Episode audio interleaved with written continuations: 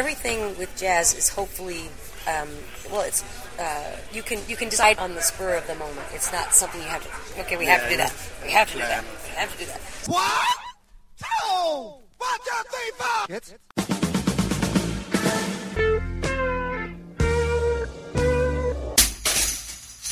Herzlich willkommen in der Kulturviertelstunde von www.kulturwoche.at und einem Interview mit Karen Ellison. Die Sängerin Karen Ellison hat für ihre neue CD Footprints 13 klassische Instrumentalnummern der 1950er und 1960er Jahre mit neuen Texten vertont. Das Material stammt von Größen wie Horace Silver, Cannonball Adderley, Dizzy Gillespie, John Coltrane, Wayne Shorter. Das Ergebnis, so Kulturwoche AT-Redakteur Robert Fischer, ein gelungenes Experiment. Die neuen Lyrics fügen sich wunderbar in die altbekannten Melodien ein und passen sowohl gut zu altbekanntem wie Footprints oder Equinox als auch zu selten gespielten Nummern wie Jordu von Duke Jordan. Als speziellen Bonus hat sich die Sängerin zusätzlich einige ihrer langjährigen Idole aus der Szene als Duettpartner ins Studio eingeladen. Neben John Hendricks, mit dem Allison in dem Horace Silver Song Strollin duettiert und der dabei auch ein witziges Solo pfeift, hat sie auch die fast 70-jährige Nancy King noch einmal ins Studio geholt. Die beiden harmonieren nicht nur auf dem Titelstück, sondern auch bei drei anderen Tracks vortrefflich. Doch ebenso herrlich ist es zu hören, wenn die beiden Jazz-Ladies gemeinsam mit Hendrix auf dem abschließenden Everybody's Poppin' zu dritt skaten. Footprints ist darüber hinaus aber auch ein Tribut an Oscar Brown Jr. Der berühmte Jazzsänger der 1960er und 1970er Jahre wollte sich auch an Footprints beteiligen, verstarb aber wenige Monate vor dem festgelegten Aufnahmetermin. Karen Ellison kam für ein Konzert ins Joe Zawinul's Birdland nach Wien und dort traf sie neben einem Journalistenkollegen von Radio Orange auf die zwei Kulturwoche AT-Redakteure Robert Fischer und Alfred Kronraff. Und somit gleich zum Interview. Gute Unterhaltung wünscht Manfred Horak.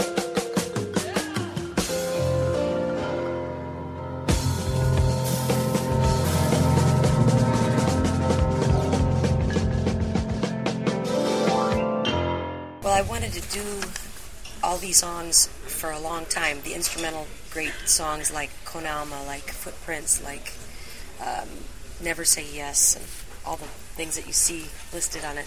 And of course, they never had lyrics, or not ones that I was aware of. And um, I met a good friend, well, who's now a good friend. His name is Chris Caswell.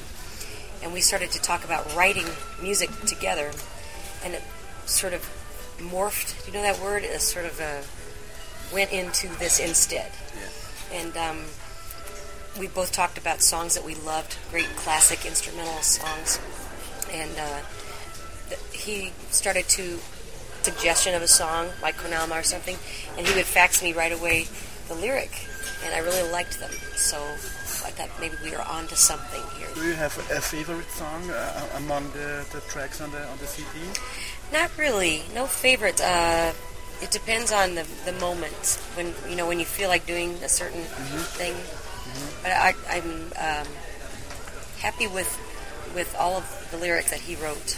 Mm-hmm. Uh, and um, you are working with Nancy King and Jon mm-hmm. Hendricks yes. on, this, uh, on the CD. Mm-hmm. Why are these singers your, your favorites? Or well, what have you learned from them? Mm-hmm. For Jon Hendricks, for example, I mean, he's a pioneer. You know. Um, with vocalese and writing his lyrics, of course, to mostly solos, but not not just solos. For example, "Strolling" on here, and um, "Everybody's Bopping." Mm-hmm. Um, so Lambert Hendricks and Ross were big influences on me growing up.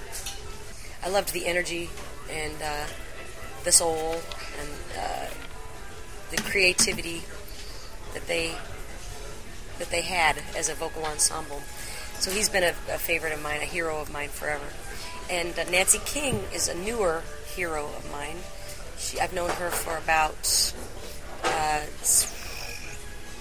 I want to say 10 years. Like, it's hard to believe. But uh, how time flies. So I, I, just fell in love with her singing and her uh, unique, unique way. And her, you know, she's she's one of the best singers on the planet, I think. And so I wanted to have my vocal heroes on this. I also wanted to have Oscar Brown Jr., mm-hmm. and he was supposed to have been on it, but he passed away a couple months before we um, recorded the, the album. So we did two songs in his honor. It was the first, not the first time, but one of the first times that I've chosen other singers to work with. And um, but on the very first CDs we did, I have 10 out with Concord Records. And I think number one and number three CDs, I have another singer with me, Brian Hicks, who's very good. Um, so it's there. I have a lot of heroes, but it's not that hard once you get down to the, the material that you're doing. I mean, if I was going to do a pop album, for example, in a jazz fashion, which we've done, but um, just as an example, I'd pick different singers probably, maybe, you know. Um, so it depends on what the project is. And what about the, the beat of your music? Uh. Do you leave this decision for somebody else or do you decide how the beat has to be? No, arrangements are very much with me. And um, in, in Footprint's case, Bruce Barth, the pianist, and I worked very closely on the arrangements. And it has to feel natural to me to sing it to make it believable to you, the listener. Which song was the hardest to record or to put new lyrics to it? it was, was there a special song that was really difficult to just to find lyrics? Mm-hmm. Um, to find lyrics or to record, which both. both okay. um, um, well, I, as I said, Chris was so fast and good with the mm-hmm. lyrics. It wasn't they were fine. It was me uh, possibly recording.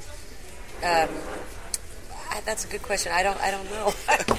um, I guess once we had the decisions made, it, it sort of flowed. Okay. Like it should. Okay. Um, we did. You know the song Erogen, which is a Miles Davis song. That's on a bonus track on the Japanese okay. release. Uh-huh. That one was very hard for me. Uh-huh. And um, it's so fast and you know so I, I don't know. For some reason that day I just couldn't couldn't do it. I should never admit that you know? But um, that's okay. Um, so that one was that one was tough. But it's out there. It's just it was it was harder for me. We had talked to Jon about what how we would you know go into the project. And you know, everything with jazz is hopefully um, well it's uh, you can you can decide on the spur of the moment. It's not something you have to. Okay, we have to do that. We have to do that. We have to do that. So we thought he was going to take a scat solo, or he was going to write lyrics to uh, Sonny Rollins solo or something like that. Don't quote me on that one, but he was going to write n- new lyrics to another solo. And then when he got there, I think that he had either decided not to do that or maybe forgotten, and then he just started to whistle on the solo. Mm-hmm. And so everybody was sort of taken aback that, you know, and, and I, I really like the way he does that. He's very good at it. And another thing too is that he wrote another, a whole other verse on the lyrics right, right that day because he said, "Well, I want to do different lyrics than you're singing." Yeah. So he said, "Give me 15 minutes when I go strolling with this love of mine." You know, I don't need to. He, he did that. Yeah, he's he's a big talent, of course. And according to the spontaneity and uh, being spontaneous and being mm-hmm. creative, uh, how much the, the uh, creativity way above to the being spontaneous uh, in your work together? building something up, uh, music, creating something. That kind of Are you always spontaneous, so you need time mm-hmm. to set everything right? It's a good question. I'd say for me, it's a little bit of both. It's it's kind of even. Um, I think especially when you're on the road and traveling and doing live performances, and for example, we're in Vienna. We just we got up at 4 a.m. today. We were picked up 4:15 from Milan. Or excuse me, not Milan, um, London. Mm-hmm. And um, you know, traveling is really hard these days. Harder than it used. To, you know what I'm saying? It is yeah, yeah. new challenges yeah. all the time, and um, so it's tiring. So when you get to the gig, you know, aside from trying to get some sleep and trying to get something to eat and trying to feel like you're centered to play your best, it's best. It's for me. I need to be somewhat organized, but also open to different possibilities. We, for example, just met this bass player today that we're working with. Luckily, he's wonderful. You met him in London? No, today. Yeah, right here. At 7 p.m. or 6 p.m. whatever it was. And um, so we rehearsed, and um, we don't have a drummer tonight. It's just the trio. The trio.